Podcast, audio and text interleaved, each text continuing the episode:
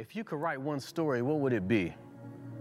I want to write a story about the word happiness and what happens if you zoom in on it, you'll find that I am always in the middle of it. I want to write a story about you, so I learned that first I have to write a story about me, so when I open the window of my soul, there's a mirror where you'll see yourself. I want to write about what an early bird does daily before catching that worm and how it sings. It sings songs to the God that created the sun, the beacon of warmth. Its wings flap louder than a bee can. Its tweets always follow sunrise. I want to write a story, but I'm not concerned about writing ones that'll make you cry. I'd rather write stories that'll make you die to yourself. I want to write a story about worship and ask God, is it worth my lip service if I surrender almost everything? See, I like singing it, but being it, you can sign me up to sign a story, braille my words so the blind can feel my story. I want to write a story. I want to type a story. I want to write a story about what type of story I am, an original, because I've been made new.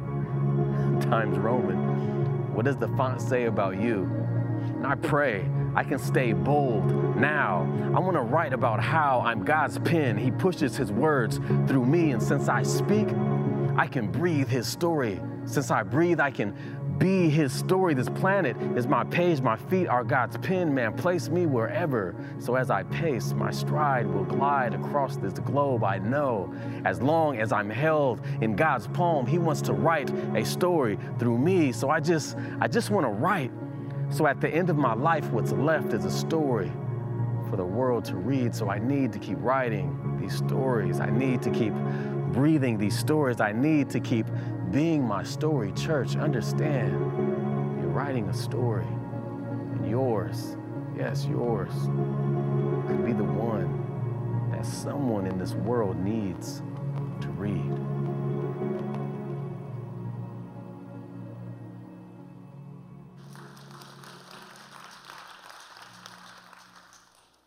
What a powerful way to, to set up our Go Be Love emphasis over the past few weeks. That's Chris Britton. He's with Youth Hope, one of our missional partners here at Heritage, and we're excited about what he's doing with young people through his program called Mad Skills Poetry.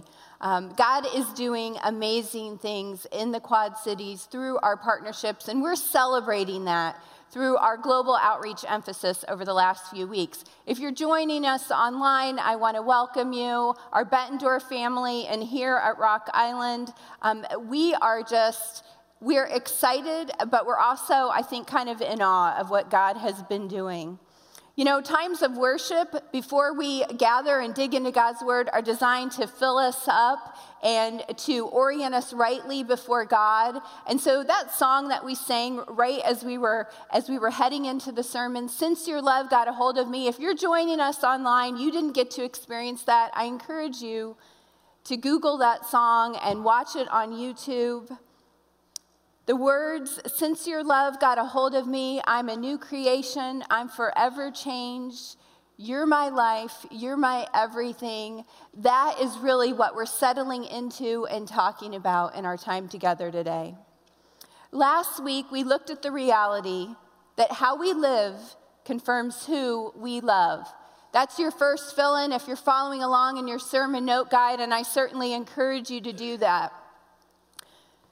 We show who and what we love by how we use our time, who we choose to be in relationship with, what we spend our money on, what we make time for, our schedules, our priorities.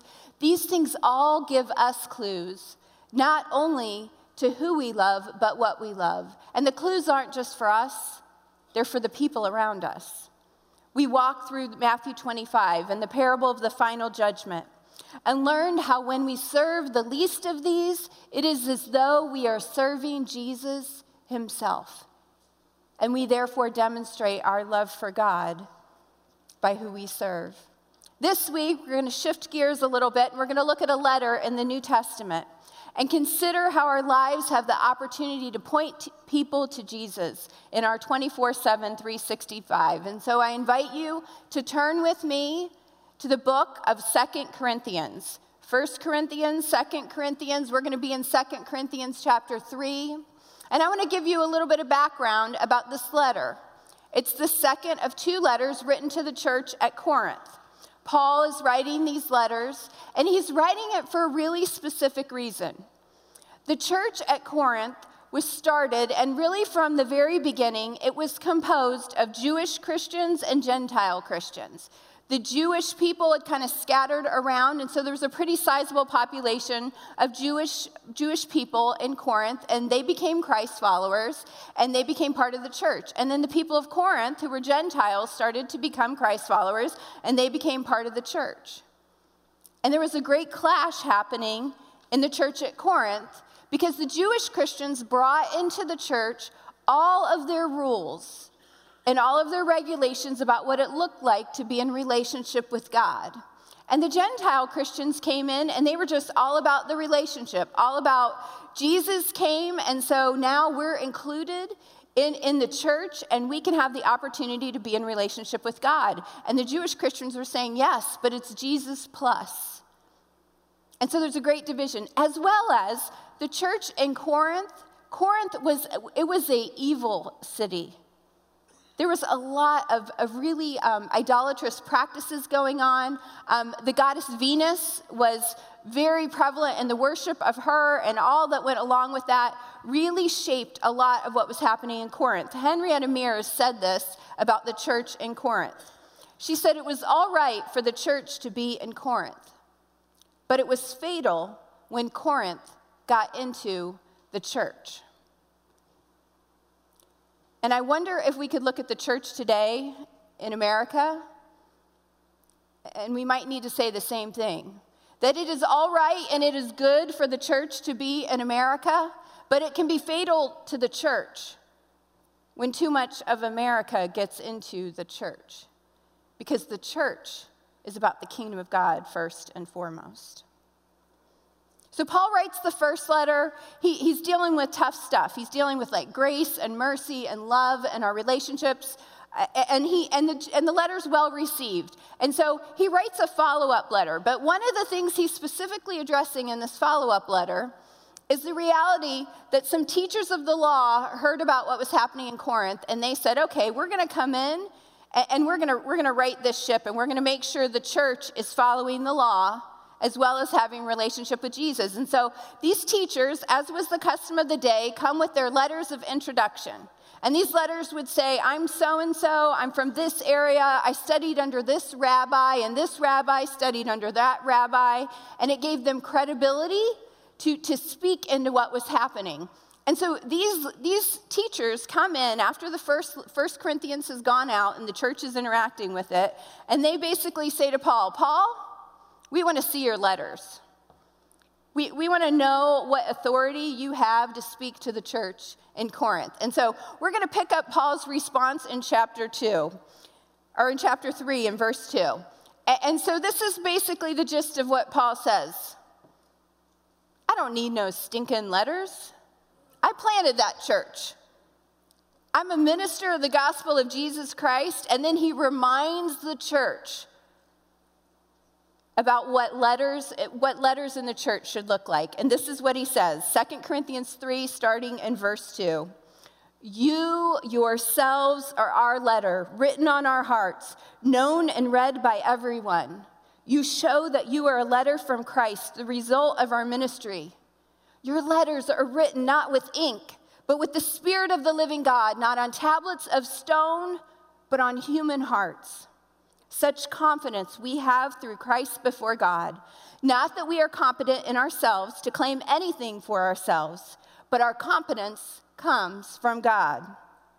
He has made us competent as ministers of a new covenant, not of the letter, but of the Spirit, for the letter kills, but the Spirit gives life. Paul is pointing out the reality that our relationship with God is not about rules, it's, it's about relationship, it's about a love relationship. And then that our lives are meant to be read as letters that point people to Jesus. This is your second fill in. Our lives are meant to be read as letters that point people to Jesus. Here's the reality of the world that we live in today, my friends. People who will never study God's word. They will never, if you quote them chapter and verse from the Bible, it means absolutely nothing to them. People who will never study God's word will study the people of God. And that is you and that is me. So, what are people learning about God through us? What are people learning about God through our letters? Mother Teresa talked about our lives as letters, and she said it this way I'm a little pencil in the hand of a writing God, sending a love letter to the world. This has been incredibly helpful imagery for me. It's something that I think about the minute my eyes open, before my feet even hit the floor.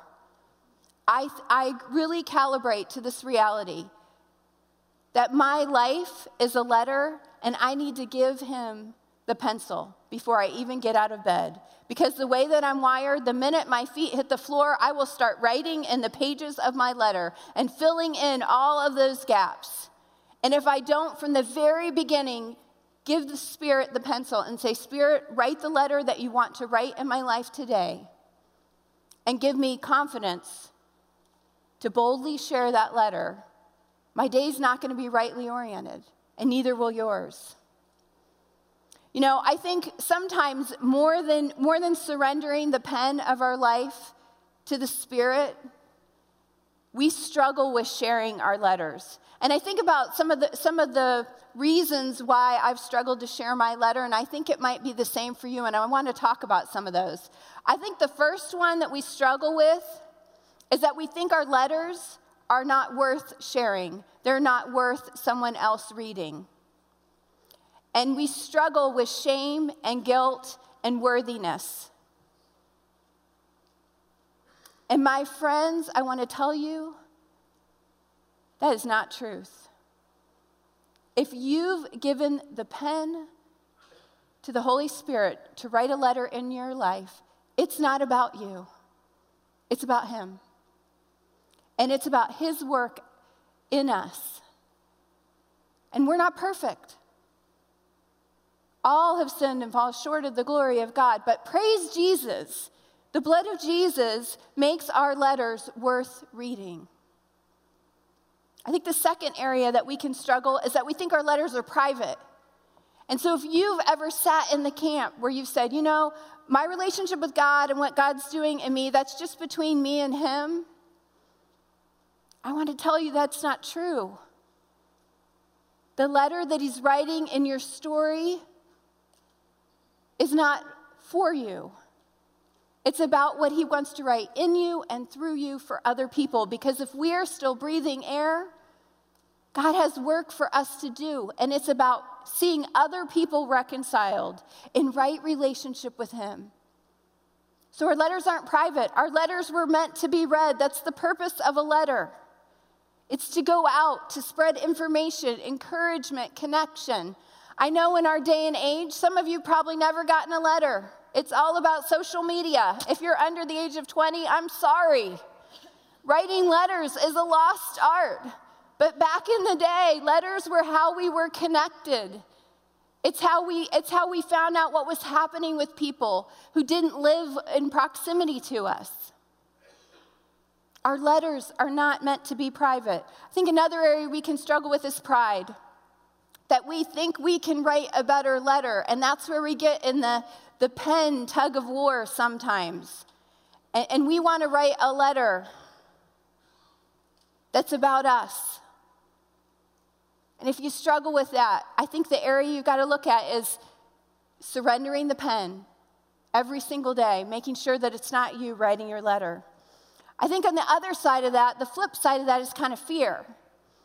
That sometimes we're afraid to surrender our pen and share our letter because we're afraid of what that might mean. That might be uncomfortable. That might be scary. We might have to venture out into a new area. We might have to talk to someone we're not used to, we're not used to talking to. We might be stretched in our relationships and in our time and in our resources. And so we get, we get scared about that and what that might mean.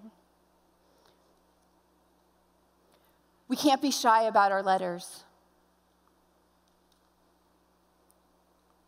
I love Paul's assurance a little bit later on. He says, Our confidence must come from Christ and Christ alone. Our competence and confidence is in Him. It's not in what we do, it's our identity in Him that makes us competent to share our letters. Verses 7 to 11 are, are kind of really back at talking about, you know, when Moses went up and, and he got the Ten Commandments, and that's kind of a shout out, that tablets of stone he was in the presence of God. And the glory of God, the Shekinah glory of God, was present on Moses' face, and he had to have a veil covering him in interacting with the people. And Paul is reminding us that as, as powerful as that, as that obvious presence of the glory of God was on Moses' face, that we as Christ followers should have an ever greater presence of glory around us because we have the Holy Spirit at work within us. It's like when Jesus said, Look, when the disciples were like, Don't go, don't go, Jesus says, You know what? I've got to go so that the Holy Spirit can come, so that even greater things will happen than happened when I was here. That's the power of the Holy Spirit at work within us, my friends. 2 Corinthians 3:12 says this: Therefore, since we have such a hope, we are very bold. Our hope that is not about what's happening in this world. It's, our hope is not based in us. Our hope is not based in our government. Thank you, Jesus. Our hope is not based in the broken systems of the world that we live in. Our hope lies in something greater, and that gives us a boldness to share our letters. It gives us a boldness to point people to Jesus. We've been talking about this second gap concept. And so, as Sean has unpacked that for us, you know, I think, I think the reality is, is that we get this part and we go, yes, Jesus came so that I could have relationship with God. I get the Holy Spirit comes and, and so then I have a responsibility. And so we've talked about it that it's obedient, Matthew 25, it's obedient to go from this gap into the, over the second gap to be in relationship with others so that they can have the opportunity to choose relationship with Jesus. But, but I want to invite us to take a different lens on it. So if we can agree that it's obedient, sometimes doing something that's right or obedient, it's not enough to like get us over the hump on it. And so, what I want you to think about is I want you to think about your own relationship with Jesus and the love and the hope that you've experienced in your own life because of that relationship with Jesus. For some of you, you've got to harken back a long time, but, but I want you to think about that. Is the hope that you have and the love that you have, did Jesus' love come in and change everything for you? And if it did, how can you contain that? Doesn't that just want to bubble up out of you and spill out over into the relationships around you? And hopefully, this second gap is all about having relationships and being in proximity to people who need that hope, who need that love, who need to understand that there is, there is something they can ground themselves in that's bigger than themselves, that's bigger than the world that they see around them. The world is in desperate need of hope. People are despairing in different ways today than many of us have witnessed in the last several decades. Perhaps you've even felt despair in your own soul as you've looked at the deep divisions we're experiencing in our country over systemic racism, over politics, economics, the role of religion, how we treat each other. The world is crying out for hope. These divisions, we find them all here. And here's what I know to be true, friends Christ followers bring hope, we bring, pre- we bring peace that is totally different than what the world can offer. And if we're absent from those conversations, then it's not represented in those conversations. Hope is necessary for peace, for shalom to exist. This concept of shalom we've talked about before, and I just kind of want to go back to it. Shalom, in, its, in, in one sense, it's a greeting. It's a Hebrew greeting that's used when you enter a home, you wish the people peace upon entering, and when you, when you enter and then when you leave, you give the same greeting. So it's both hello and goodbye, blessing the space that you were in with peace. And that's one sense of the word shalom. But here's the fullness of what the word shalom brings in our world today. Shalom is that sense of human flourishing where people are experiencing peace inside of themselves. They're experiencing peace in right relationship with God. That as they experience those two elements of peace, they experience peace in their relationships.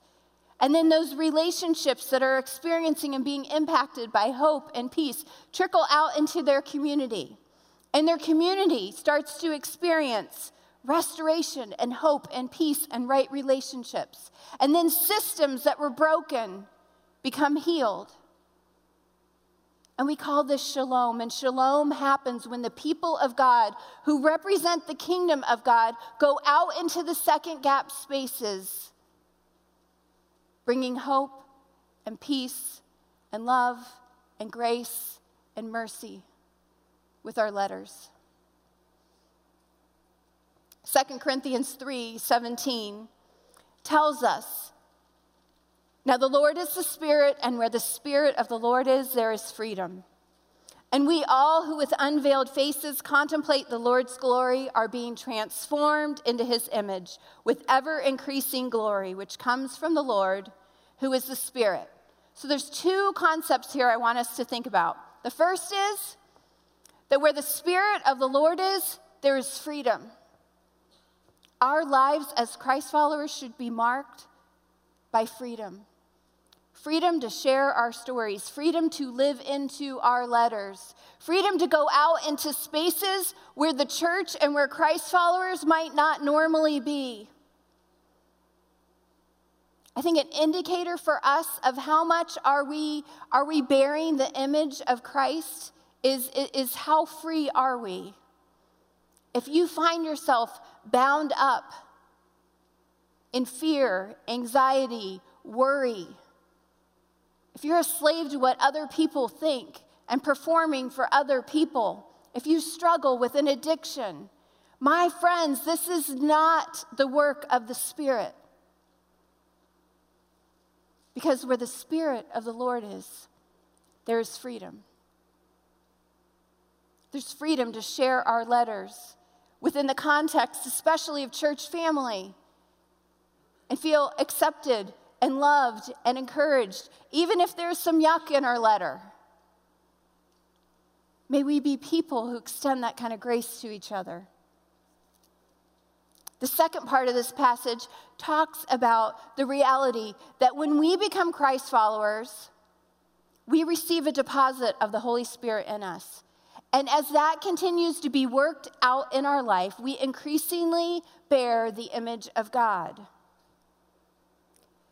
Second gap ministry requires that we bear his image and that we recognize his image in others. We get to be image bearers so that hopefully people don't even see us, all they see is Jesus in us. I think the second half of this is really challenging, though. You see, we all bear the image of God. We reflect the Trinity. Male and female were created, imago Dei, in the image of God. Father, Son, and Spirit existed in relationship, and out of their relationship, male and female were created. So this means we all have inherent value and dignity and worth, and we all have a need for community and relationship all of humanity bears his image, even, even before humanity chooses relationship with God. Now, we bear it in increasing measure as we do choose relationship with God, and the work of the Spirit is in us. But here, here's the question for us How readily are you able to recognize the imago Dei, the image of God in others? How readily do you see it? Even if they haven't chosen relationship with Him, how readily can you see the image of God in others? And I, I, think the reality is it's easier for us to see the image of God in people who are like us, in the people that we gather to worship with, in the people that we, that we live next door to, in the people that we have proximity to. But we, as Christ followers, we have a different lens. As citizens of heaven, we're called to see the image of God in other people who are of a different race, ethnicity, creed, religion, gender, people on the other side of the political divide. The image of God, it's there if we'll see it not just see it, but can we call out that image of God in the people that we're interacting with? You know, we've been doing that collectively as a Heritage Church family over the last year. So, in just a few minutes, we're going to watch a video celebrating all of the awesome ways that God has been working in our collective letter, our collective story. There's a letter being written to the Quad Cities and beyond about what God is doing as we partner with others across the second gap.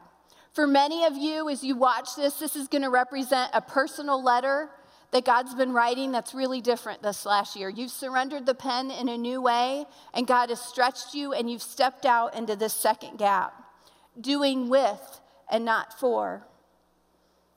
I want to invite you in your sermon note guide, there's a little box to, to jot down partner names or ways that you can pray. And as we kind of celebrate some of the great things that are happening through our partners, I just encourage you to be listening to what the Spirit is, is telling you and prompting you. If you want to get more information about how to be connected with one of our partners, um, there are Go Be Love display tables here at our Rock Island campus and at our Bettendorf campus. And I encourage you to, to find out more information. You can go to heritageqc.com to our Live Sent page and find out more, more about our partners as well. But for right now, I just want you to kind of sit back and, and take in this awesome story that God's been writing through Heritage and through all of us in this last year.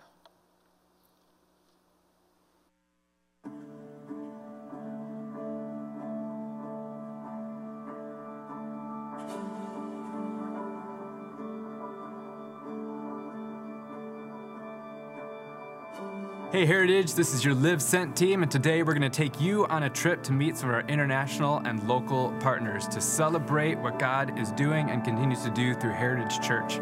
So let's go together as we go be love.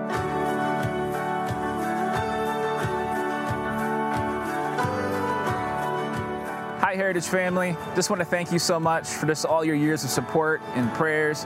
Um, you've done so much and being involved with our youth centers through tutoring and mentoring and just loving our students. And out at our camp, uh, being out there to help cook and just preparing the camp and getting it all ready to go for our 300 plus kids. Um, here at Youth Hope, we just love our partnership and all that we do together as we live love, linked, and sent.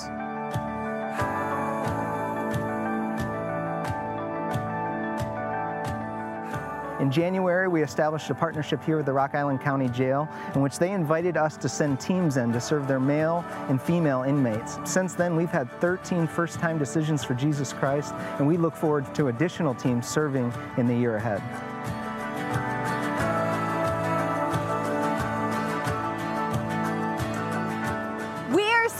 Excited about all of the amazing things that have happened at the Esperanza Center in the last year.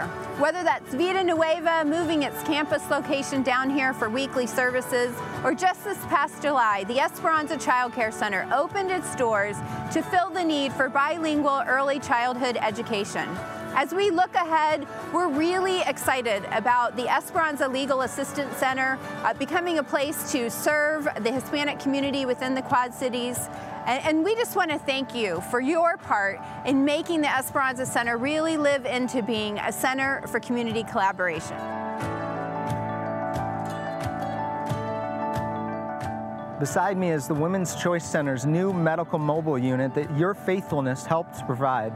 And we are thrilled with the lives that have already been saved uh, throughout the Quad Cities as this unit has functioned. And we are thrilled that once a month this unit will be at the Esperanza Center serving the Floreciente community.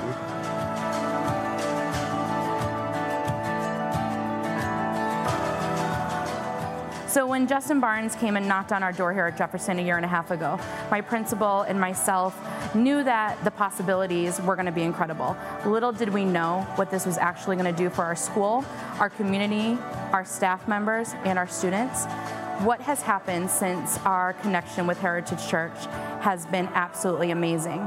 From the food pantry that happens um, twice a month to Quest for Christ, all the way to lice treatments, treatments of bed bugs, providing a mattress for a little boy who had spider bites on his face every single night and hadn't gotten sleep in weeks. I just want to say from the bottom of my heart, thank you so much to every person at Heritage, all the awesome volunteers, and for the people behind the scenes. You guys are making this partnership really something great, and I can't wait to see what the future has in store.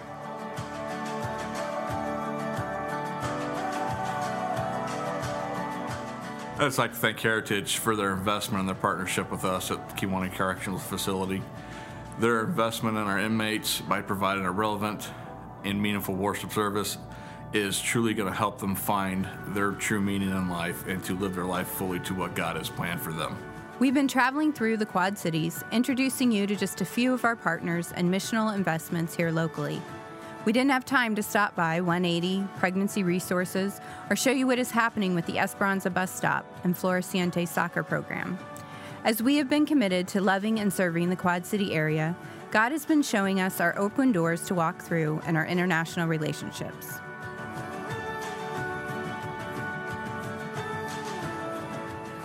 Let's first start in Sierra Leone with Reverend Usman Forna, the National Superintendent of the Wesleyan Church there.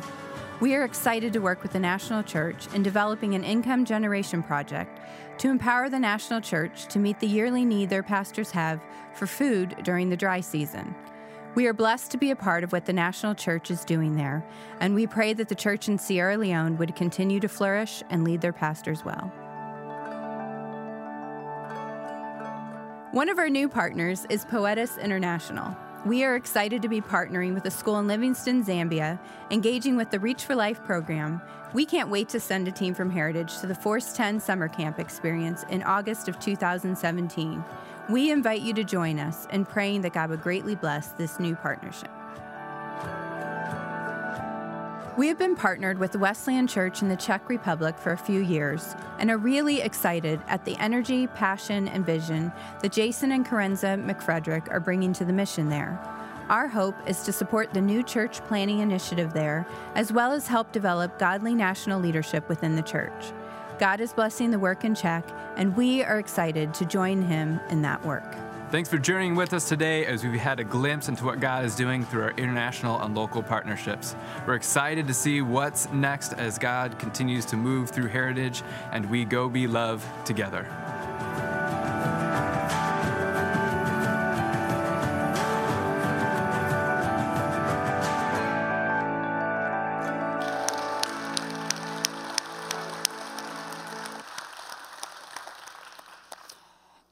So great to have the opportunity to, in person, go around in the Quad Cities and interact with many of our partners firsthand as we captured these stories for you.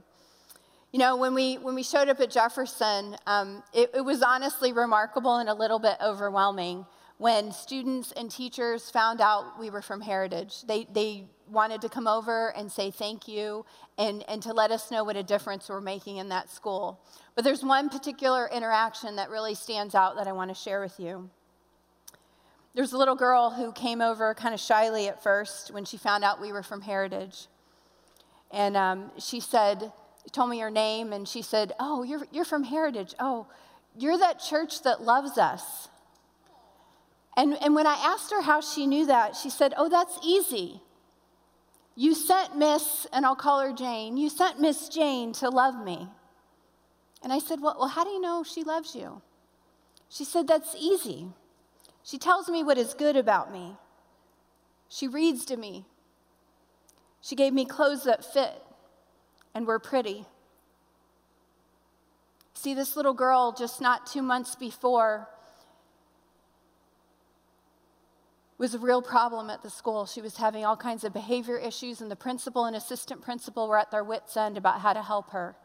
They knew that her circumstances were, were driving a lot of the behaviors, but they couldn't change her circumstances as much as they wanted to. And so they met with us and said, do you, do you think that you could see if there would be a volunteer, someone who would come in and who would just connect with her? And maybe that would be a stabilizing force for her. And I'll tell you, I saw the pictures and a little bit of a video from two months before, and I did not recognize the little girl that was talking to me. This, my friends, is the second gap. This precious woman from Heritage heard about this need and felt the Holy Spirit saying to her, That's your girl. That's your girl. Your job is to help her see and live into the image of God that is within her. So this woman is going in regularly and calling that out and awakening that in that little girl. And I believe that God has his hand on that little girl's life. It's a letter that is being written today for a future generation yet to come. This is the second gap, my friends. This is what we are invited into. This is what we get to be a part of. God is literally changing Jefferson School just one life at a time. It is incredible what is happening there. We get to start the same journey in the new year with a school in Rock Island. And we get to start this same journey with the inmates at Kewanee Correctional Facility on January 23rd when we start to hold weekly services there.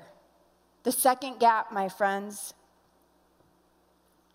We get to do this with an increased presence in the Rock Island County Jail with both our male inmates and our female inmates there in the new year when we're serving the legal assistance needs of our Hispanic community, we are inhabiting that second gap, that gap that exists right now in the Quad Cities between races and ethnicities and languages and status of your citizenship.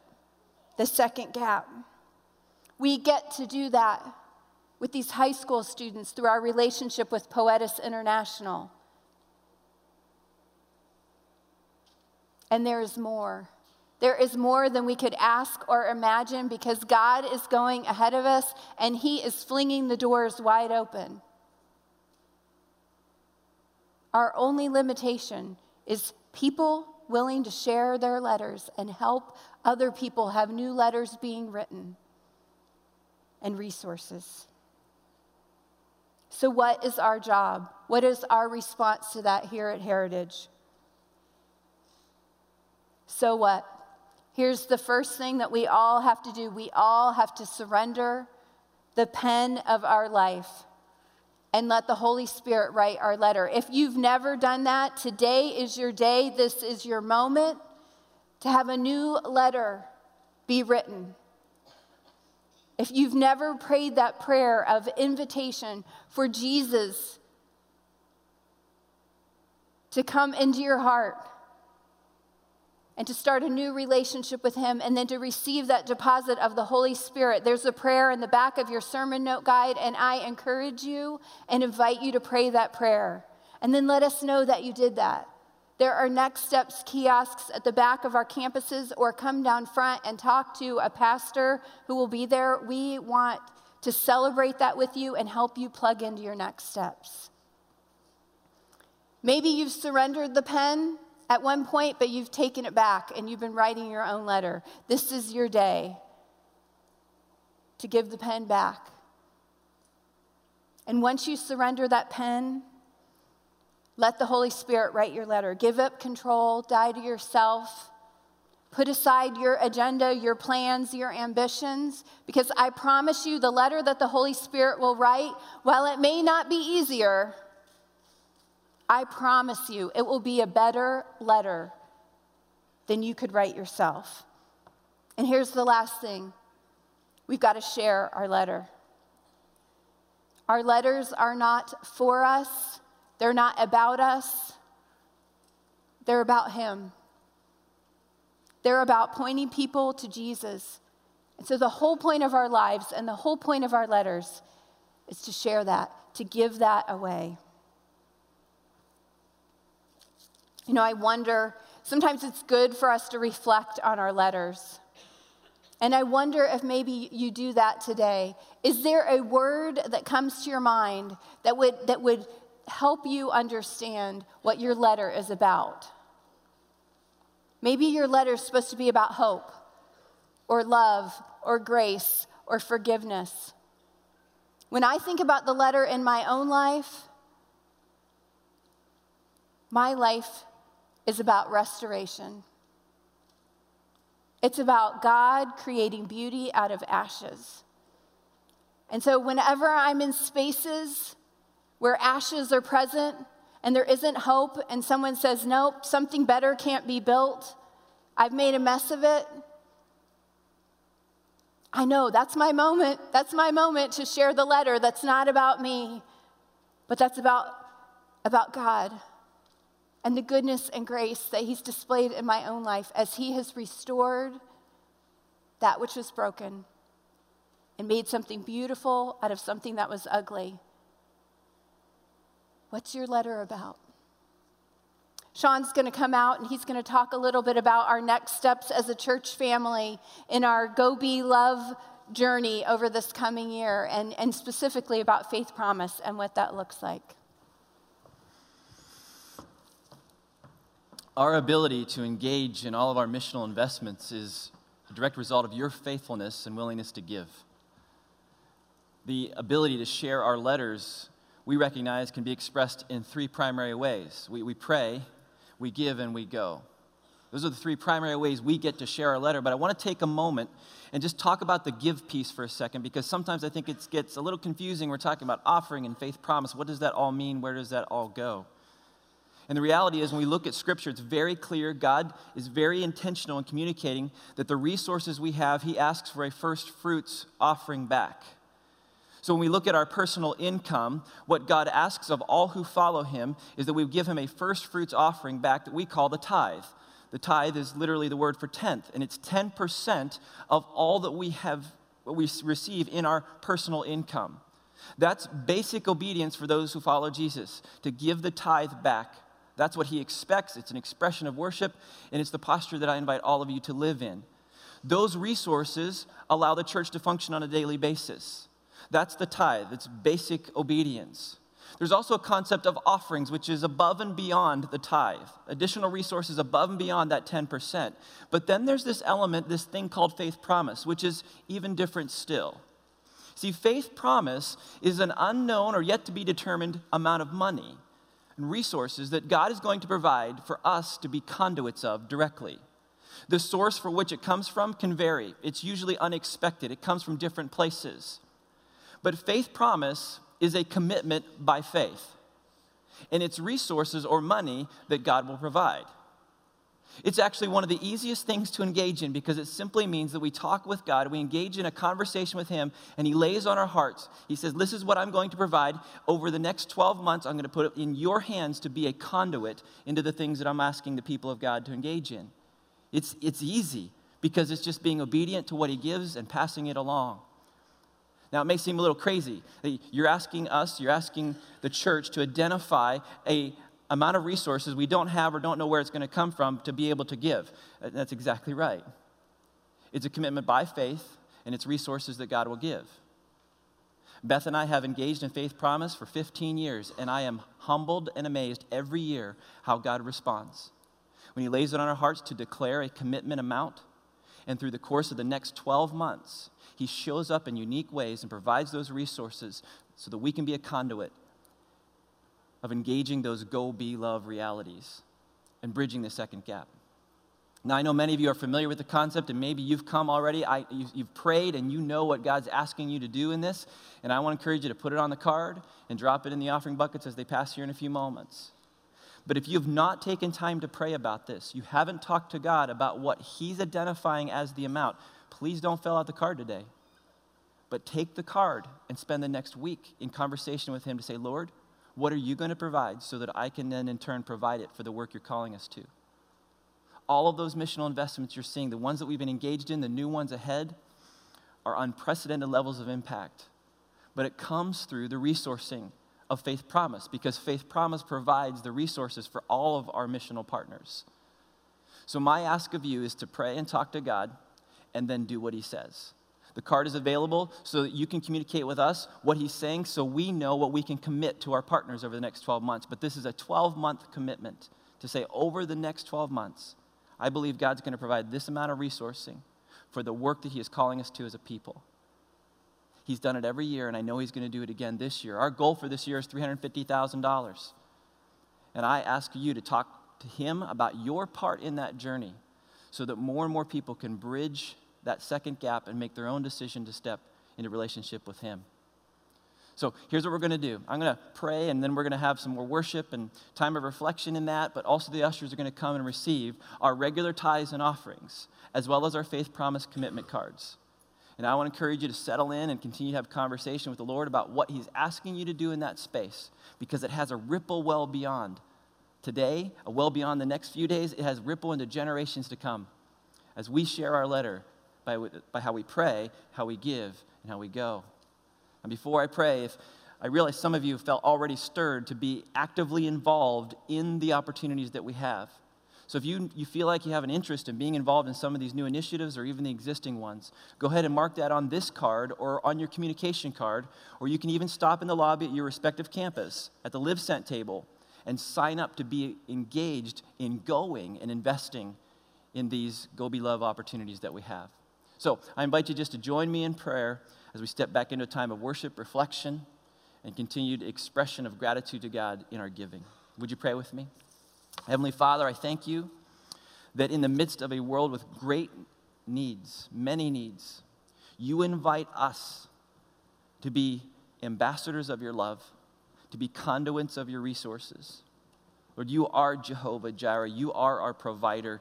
And this faith promise concept is unique, but God, it is amazing how you respond and show yourself faithful as provider.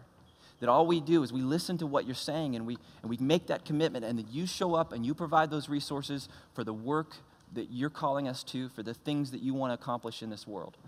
So, Lord, as my brothers and sisters continue to reflect on what you're laying on their hearts, may they hear. May we all hear what you're asking of us to commit towards faith promise. And beyond that, Lord, may we hear what you're asking us to do in being obedient and sharing our letters as we pray, as we give, and as we go. So as we continue to worship and reflect, may you continue to speak for your purpose and for your glory. I love you. I pray these things in Jesus' name. And everybody said, Amen.